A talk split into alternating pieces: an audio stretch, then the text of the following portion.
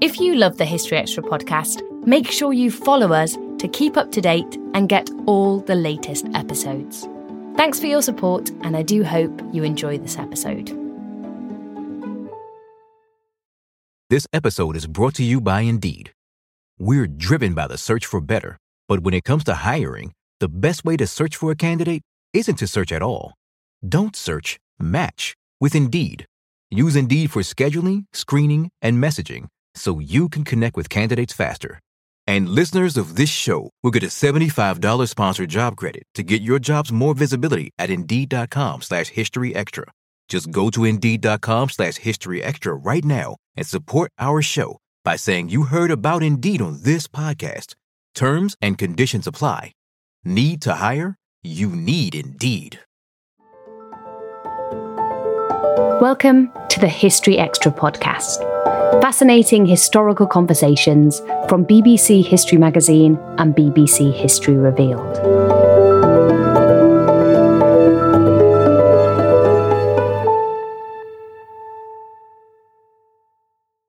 The parents of Daniel Finkelstein were born into comfortable Jewish families in Germany and Poland.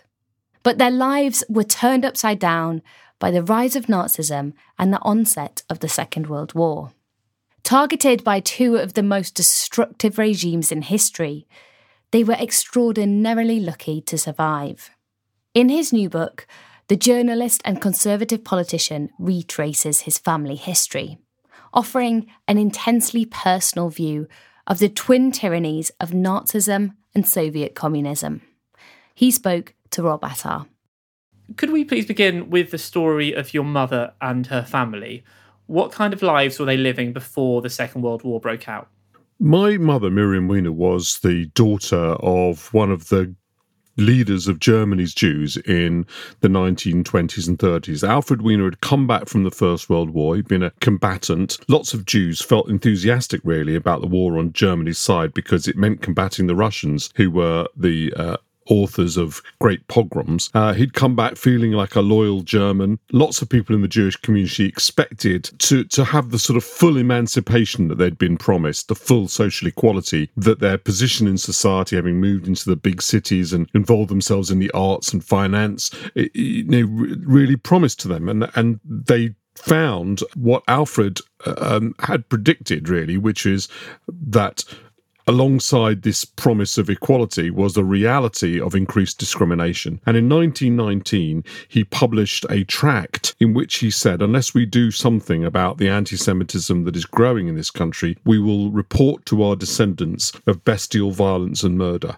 And of course, that is exactly what happened. He spent the rest of the 1920s as the general secretary of one of the biggest communal bodies of Jews in Germany, something called the Zentralverein, holding big meetings in lots of cities, often broken up by the Nazis, where he was rebutting libels against the Jews, combating conspiracy theories, and then later in the 1920s, he came to the view that the real danger on the right wasn't just this general organization of anti Semites, but was actually Hitler and the Nazis. He found it difficult to persuade other Jews that, that he was right in that judgment, but he was able to persuade them to allow him to establish an archive.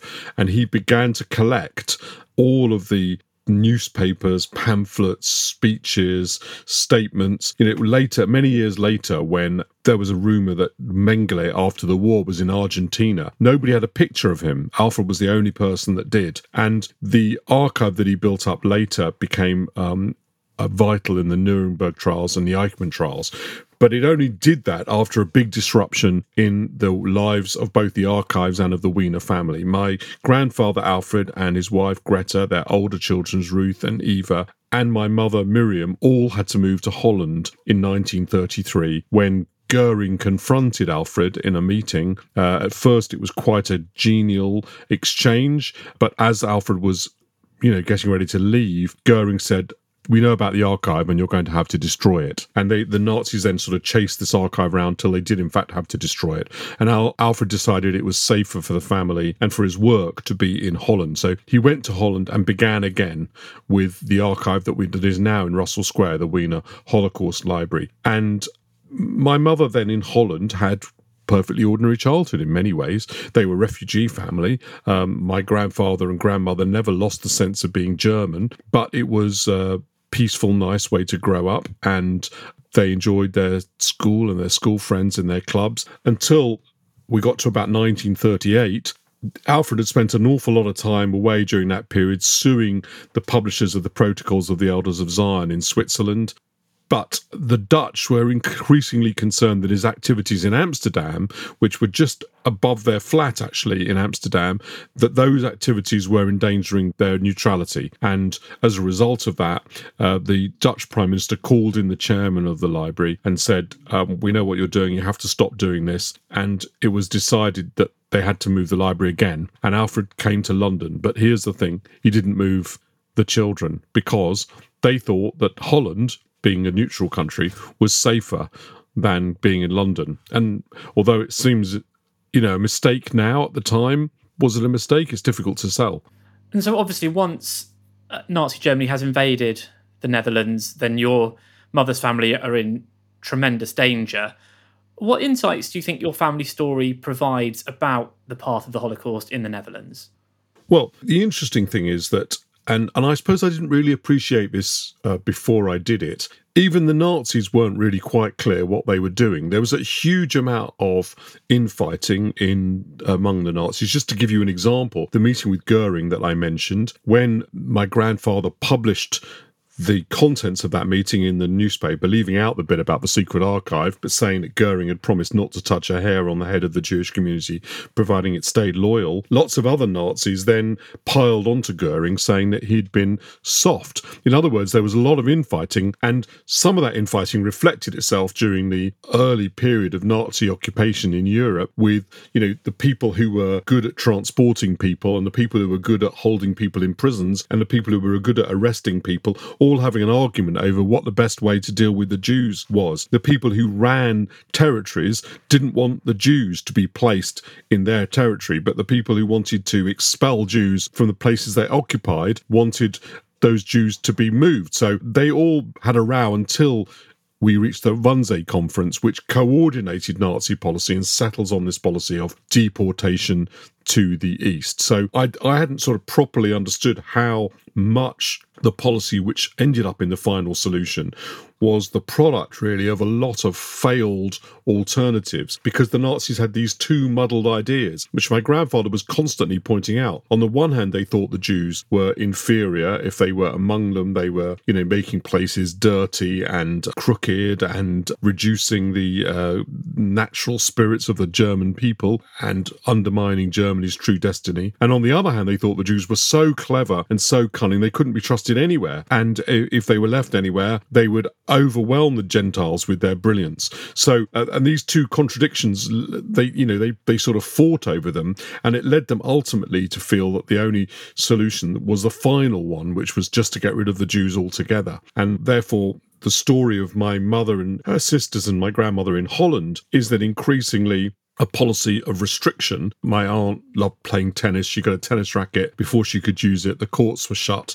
They loved swimming. They couldn't go swimming. They couldn't go to the cinema. They couldn't go to the markets. And ultimately, they get this yellow star, which they all have to pay for, and so on. And there's a big argument in the Jewish community should they cooperate with this policy? And the yellow stars is quite a good example of this argument because some people follow the line that Hannah Arendt also developed in in a book that I, I thought I was going to find to be a classic. When I read it for this book, I found I just found very annoying. Her idea was if the Jews hadn't put these stars on people, uh, the Jewish Council hadn't done that, the Nazis would have struggled to do it, and they're quite right. They would have done. Uh, but what misses out from that argument is that during that period, all the Jews would have had to stay at home. None of them would be able to even go shopping without putting themselves in huge danger. So uh, it wasn't as simple as, you know, choosing not to cooperate and then holding up the whole Nazi war effort. So in 1942, increasingly, the people are beginning to, towards the end of that year, begin to be deported to a place called Westerbork, which was interestingly enough, a camp that had been built with Jewish money to hold Jews on behalf of the Dutch uh, because the Dutch wanted to make sure that if the country was going to be full of refugees, somebody was paying for them, and it was the Jews who were going to pay for them. The Jews were would be allowed to bring these people in because they had nowhere else to go, allowed to let these people in, providing they paid for them and put them up in accommodation, which is what Westerbork was. The Nazis take that over and use that as the place from which people will be sent to the east. And a critical feature of this book is that my mother was not sent to the east, in other words, sent to the gas chamber.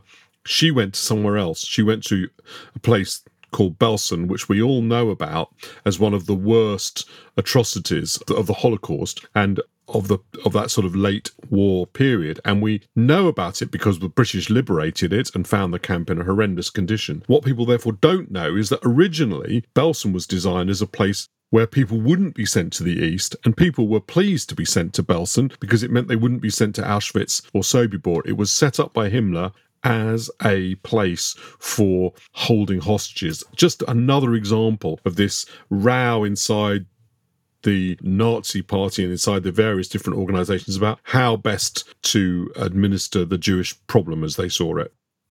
This episode is brought to you by Indeed.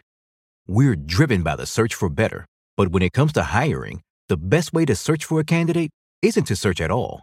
Don't search, match with Indeed. Use Indeed for scheduling, screening, and messaging so you can connect with candidates faster. And listeners of this show will get a $75 sponsored job credit to get your jobs more visibility at Indeed.com slash History Extra. Just go to Indeed.com slash History Extra right now and support our show by saying you heard about Indeed on this podcast. Terms and conditions apply. Need to hire? You need Indeed. We don't always realize just how much our negative thoughts and experiences stick with us and weigh us down. You may find your brain constantly running through a highlight reel of bad moments. That comment your friend made last week that hurt your feelings. That frustrating thing your mum does. Or that silly thing you said in a meeting. Maybe it's time to get it all off your chest. Whether it's a tiny annoyance or something much bigger, talking about it can give you some relief and lead you to a potential solution. That's where therapy comes in. It's a safe space to share whatever's weighing you down and learn to process it so your internal highlight reel can focus on the good stuff. And BetterHelp offers affordable online therapy on a schedule that works for you. Connect with a licensed therapist by text, phone, or video call. Start the process in minutes and switch therapists anytime. Let it out with BetterHelp. Visit betterhelp.com slash historyextra today to get 10% off your first month. That's betterhelp, H-E-L-P dot com slash historyextra.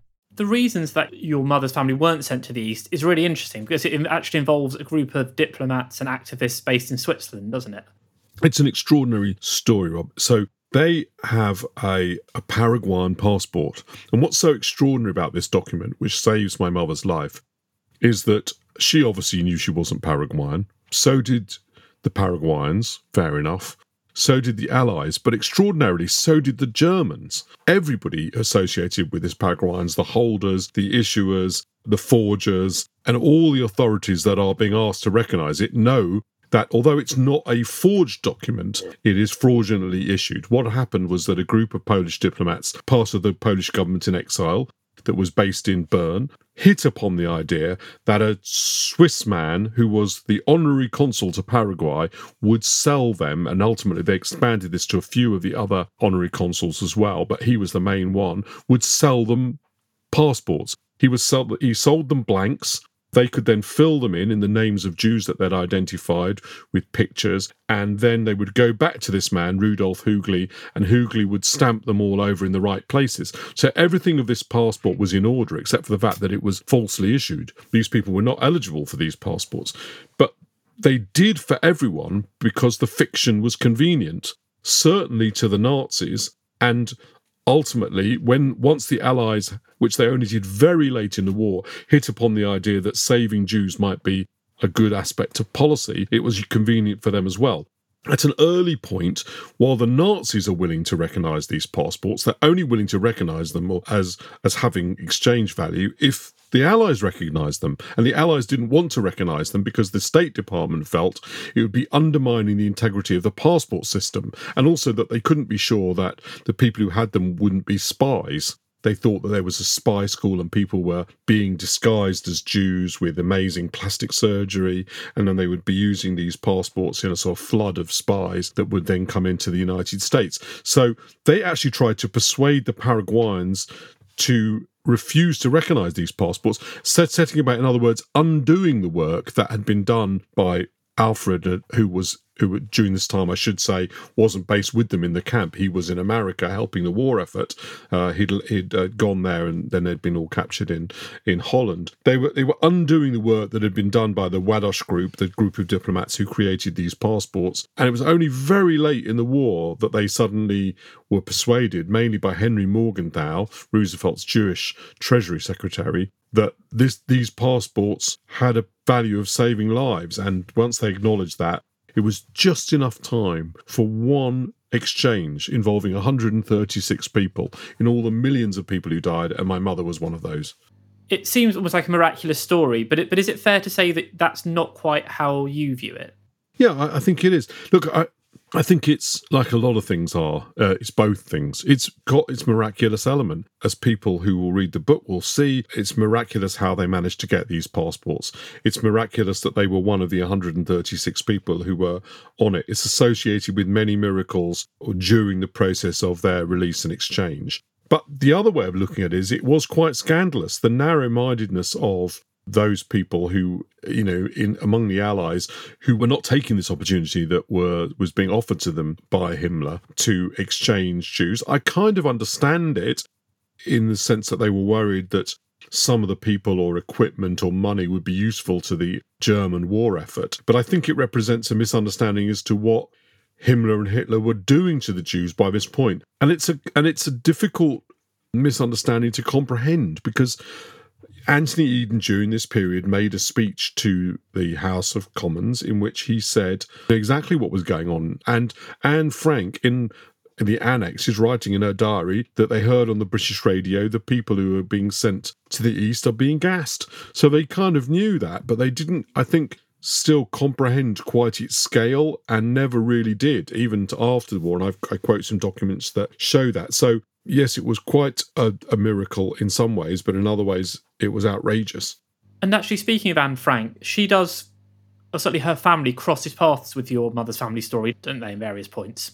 Yes. So people possibly think of Anne Frank as a Dutch girl, and I thought of my mother as Dutch, but neither of them were really Dutch by origin. My mother had been born, as I said, in Berlin in 1933, and Anne Frank was born in Frankfurt. They were both, therefore, part of the German Jewish refugee community, and they were part of the same synagogue, part of the same social class and lived in roughly the same neighbourhood. And the strongest connection is that Ruth, my aunt, my mother's older sister, and Margot were in school together and actually particularly Hebrew classes together. So uh, on one occasion, the rabbi gets the two of them to to witness a wedding that's being that's taking place in secrecy, and Ruth very much admired Margot, Margot's intellect. Um, she said she was slightly in awe of her, actually. Whereas Anne, I think, as my aunt said, she was astonished by the diaries because Anne had always seemed to her just another kid in the class. But actually, I think it's obvious from reading all the accounts of Anne, she was quite a charismatic individual, actually despite the fact that they were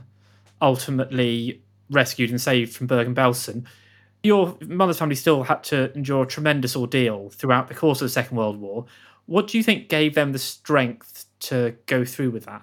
Well, you know, so when when somebody dies, I don't know if you've ever had this phrase where you know people say to you, uh, "Life goes on," and they say it in a way as if it's a choice, but actually it isn't a choice. It's it's just uh, it it's a description of reality. You know, when, I remember that when my father eventually did die in, in 2011, and people were saying to me, "Well, life will go on," and I got up the next morning and they were right. It did go on, and I so part of what happens in this story is they simply faced what they had to face and they were fortunate to survive. But without any question, my book is about two, we'll come on to the other, strong women who, for all of my grandfather, Alfred Wieners, was an amazing pioneer and one of, you know, and a great figure in many, many ways, a great man.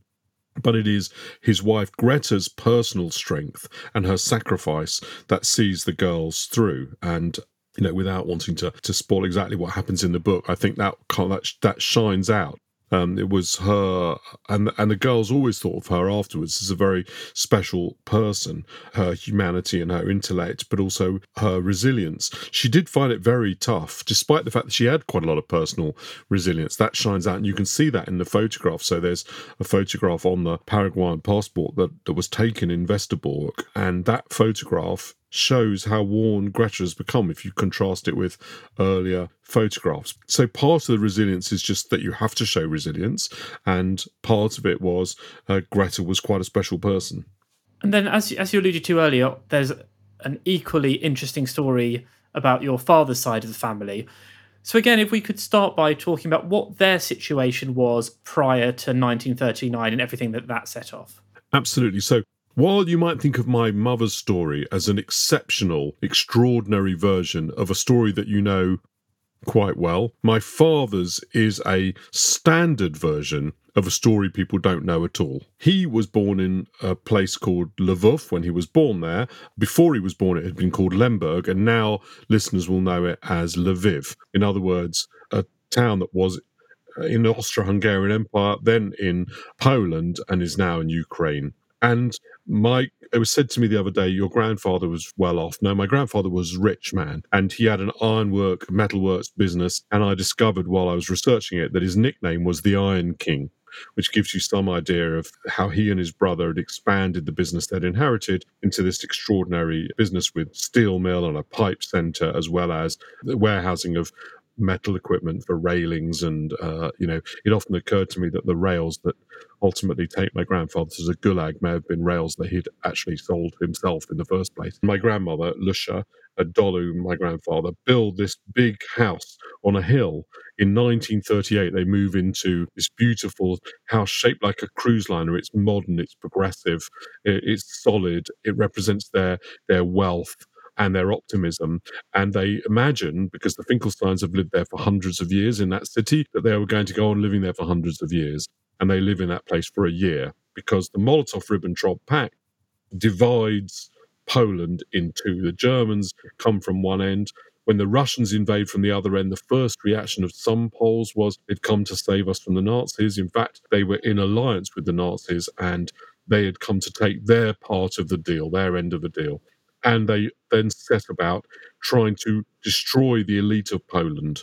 And when I say elite, what they, the Nazis meant by elite, uh, everybody who was Jewish, some of whom happened to be shopkeepers, and the Soviets meant by that people who happened to be shopkeepers, some of whom happened to be Jews. And they mean by elite everybody who was a teacher, everybody who'd been in the army, anybody who had religious practice, anybody who was in touch with a philatelist or, or spoke Esperanto, anyone with any international connection at all. And all of those people uh, they regard as an elite and they began to arrest them, starting with people like my grandfather who were wealthy, who was on the city council, who was involved in the synagogue, who was well known locally, and he was accused of strengthening the might of capitalist Poland, which he most definitely was guilty of doing.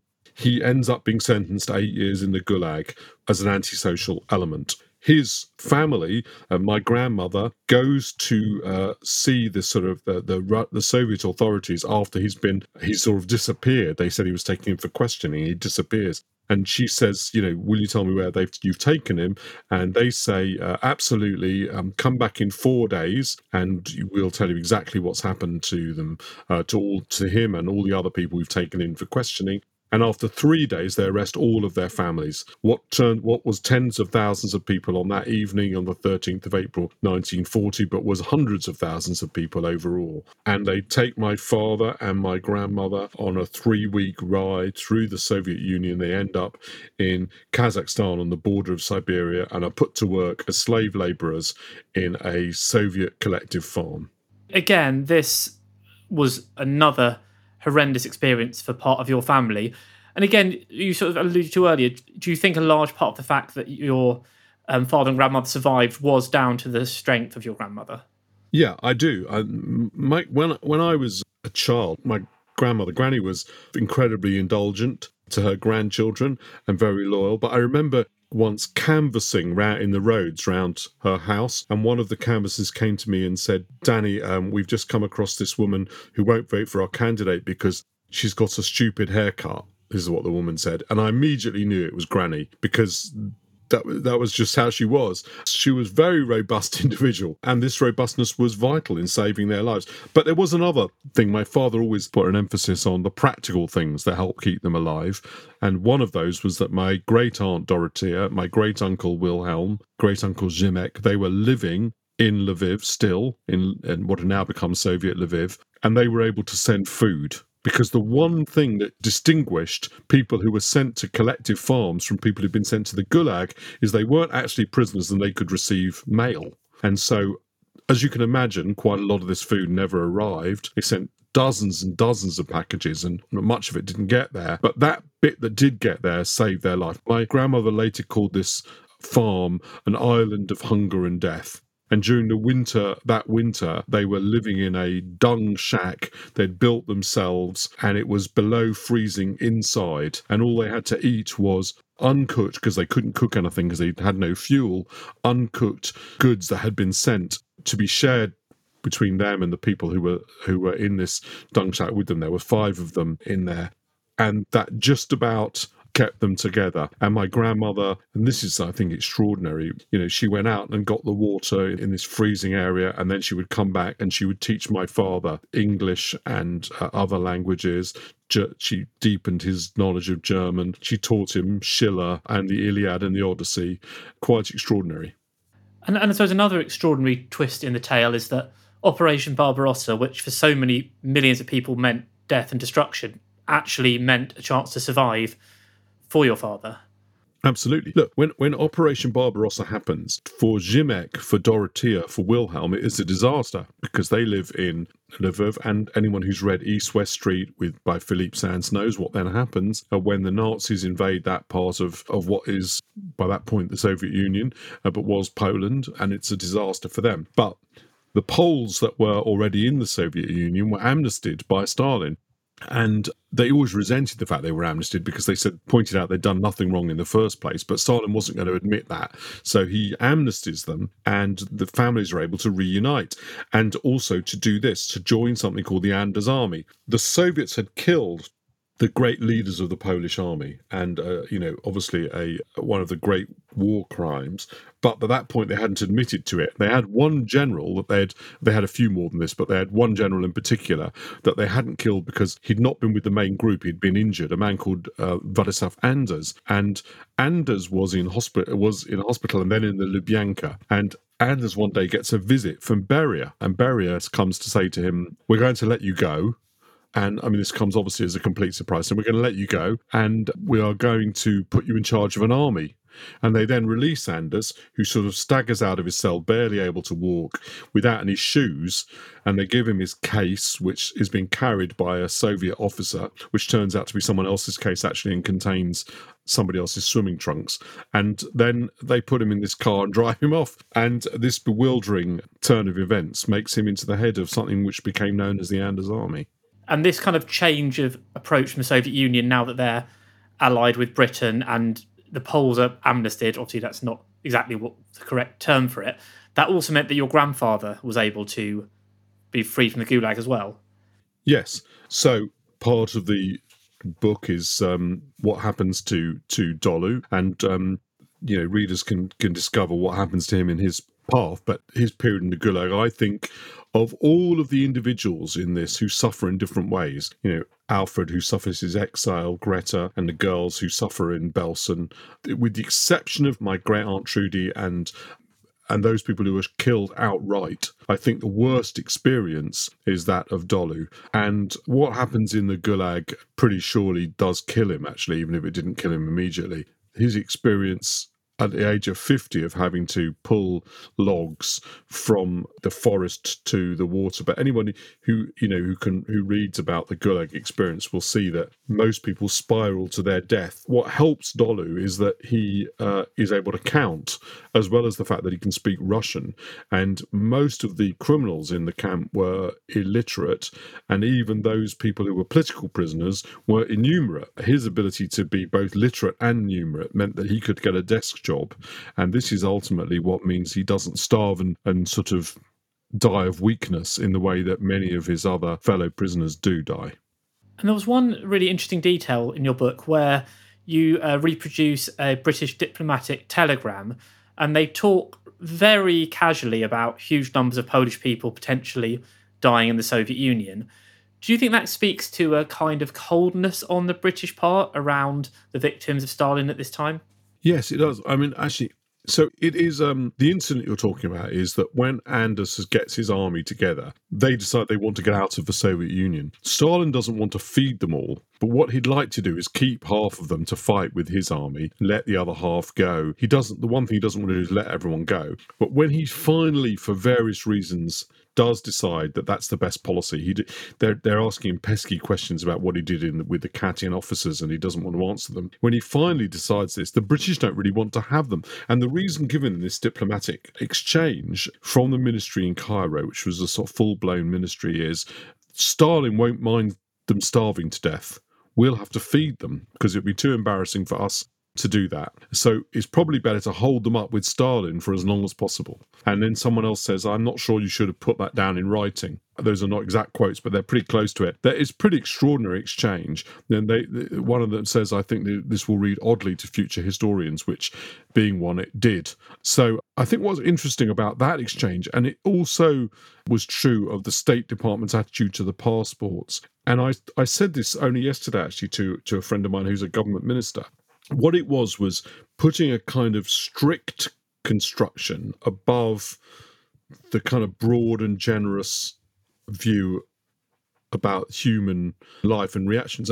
But I'll I'll give you um, an example of that, which I think isn't just the easy one. I remember that when I was helping David Cameron work on his memoirs, I happened to come to see him in his flat. To, I used to go every month and talk to him, and he would then talk about what he'd been doing for the previous couple of weeks or three weeks. And he was just at the point of having to make a decision about what, what to do in Libya. And lots of people were saying, don't act unless you've got an exit strategy.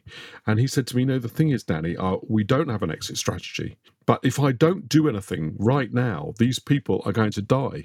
And I think I'm going to have to act. And I think he was right actually. But obviously, you know, the counter case to that is uh, should have had an exit strategy. And this is the same the same sort of thing you see constantly in the war, which is was it the right thing to do to undermine the passport system? It might help, you know, 136 people like saving my mother's life, but uh, there are consequences for it down the road in terms of the overall impact on the system. And I think this is actually it's a more difficult decision than I'm making it sound.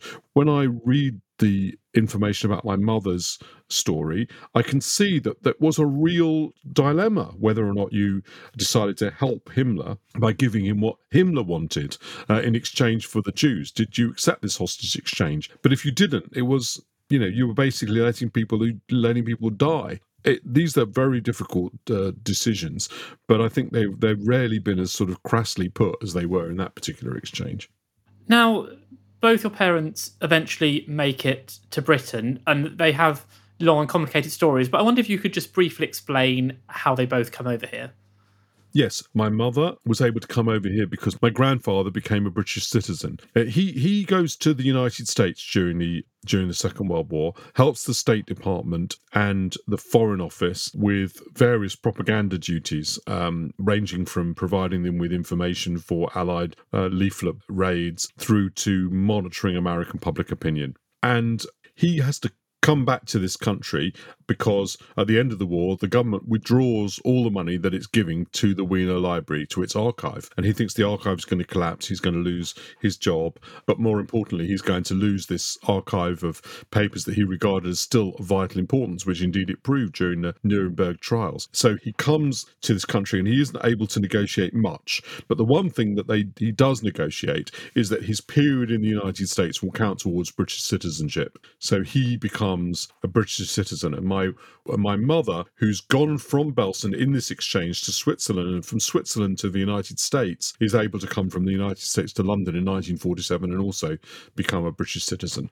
On the other side of the family, the story is different. At Yalta, uh, what had been discussed at Tehran is confirmed, and the uh, decision is made that Lvov will be in the Soviet sphere of interest and it also also be, strictly speaking, in the Soviet Union. Poland, it's obvious, despite all of the assurances that Churchill tried to get, they get nothing but words from Stalin. It's obvious that Poland's going to be become a communist dominated state. And for for Dolu, this meant going back to Lvov would mean certain arrest and return to the Gulag, and going back to Poland wouldn't be much better. So they can't really do that, and they don't really know what to do.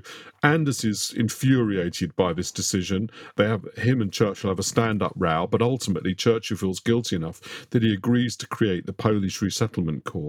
And the result of that is my grandfather, being a Polish officer in the Free Army, is allowed to join the Polish Resettlement Corps. And then he arrives in Southampton docks in August 1947. This rich man who'd uh, had lost his fortune completely, and they and they come and live first in Golders Green and then in Hendon Central. And so after the war, your parents build new lives in Britain.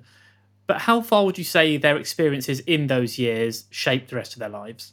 They were very determined to look to the future and not to allow what had happened in the war to uh, destroy their lives. Look, it did reshape it. My father, you know, was the only son of a very wealthy man who was destined to run a big business, who would doubtless, with his kind of scientific bent of mind, even if he wasn't like a hugely business orientated person, become leader of that enterprise, instead of which he became a professor in a British university, led a completely different life. But this is a book with a happy ending. My parents met each other. My father and mother always felt they were fated to do that, even though they came from these two different, completely different stories.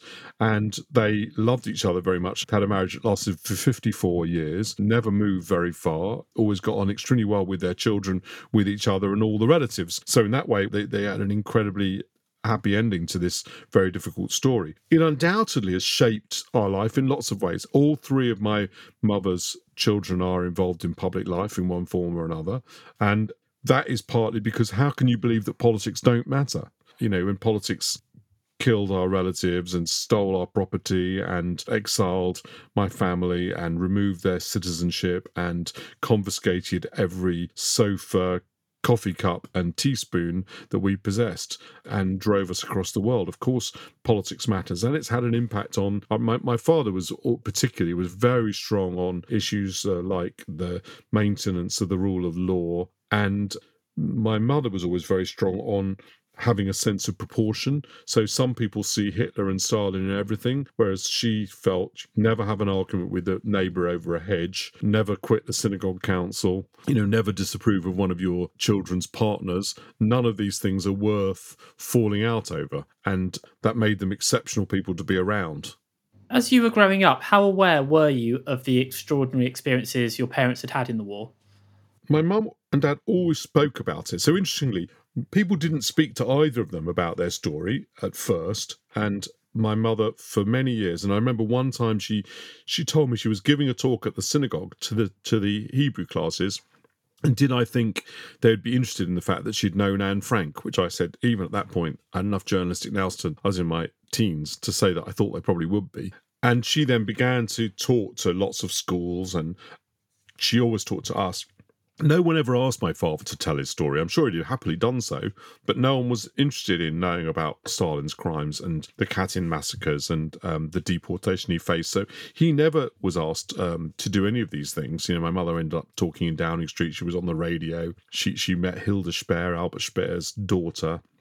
You know, she talked to David Cameron about it. She she she did really participate in quite a lot of educational events, and people, my dad just did not because the Soviets were on the winning side and nobody was interested in what they'd done. But as children, we they were always very open to us. Had it not been for the fact that the Association of Jewish Refugees has a project of taking the testimony of refugees, it might have been much more difficult for me to turn that childhood knowledge into a book. So, what I think distinguishes my own position from that of many, many of my contemporaries, lots of them know that their parents were involved in these horrendous events, but they don't know the details. Whereas I was fortunate that I, you know, I would say to people if you want to write a book like this, then the first thing you have to do is ensure that your grandfather is one of the great archivists of the 20th century, and that'll help. And so, both the spirit and the reality of what he did has helped me a lot with what I've done in this book. You just alluded in, in that last answer to the fact that there perhaps hasn't been as much interest in the crimes of the Soviet Union as there has been in what Nazi Germany did. But but is it fair to say that your parents would have seen a lot of equivalences in their experiences? Absolutely. So when you when you learn about, it, you can see that what the the Nazis did to my great aunt Trudy and to cousin Fritz and to great uncle Jan, this this factory of murder. They go to Sobibor. The life in Sobibor is three hours. They're processed effectively through to certain death. That was different from what the Soviets did. There was a difference. The Soviets essentially sent my grandfather to a certain death, but they were going to work him to death rather than gas him. And whenever you ask which of those was worse, were they different, my mother would always say it wasn't. It's not a competition, and I think that's true. I think it is one of the reasons why the fascination with the Nazis uh, is different from the fascination with the Soviets, just because there is something astonishing and appalling about the way that the Nazis treated people and it was different but in many respects i think i said earlier you know if you look for the person in the group of individuals who who was treated worse and whose experiences were worse. It was Dolu in the, in the Gulag. Uh, those experiences were horrendous, and they were caused by a total lack of interest in human life, the treating of human beings as if they were mere units in some great project, which was a similarity between Nazis and communists. And my parents absolutely did see it like that. So, indeed, my mother, as I realized, had a horrible experience in the train that took her from Amsterdam to Westerbork, where they nearly you know, effectively cooked to death. But uh, but would always tell that story, followed by the fact that my father had spent three and a half weeks on a train to Kazakhstan, Siberia. So I think they did see it, yeah, as part of one story that the rise of totalitarianism against the liberal capitalism and the rule of law. And then, how much have these kind of family traumas shaped your own political approach and your political career?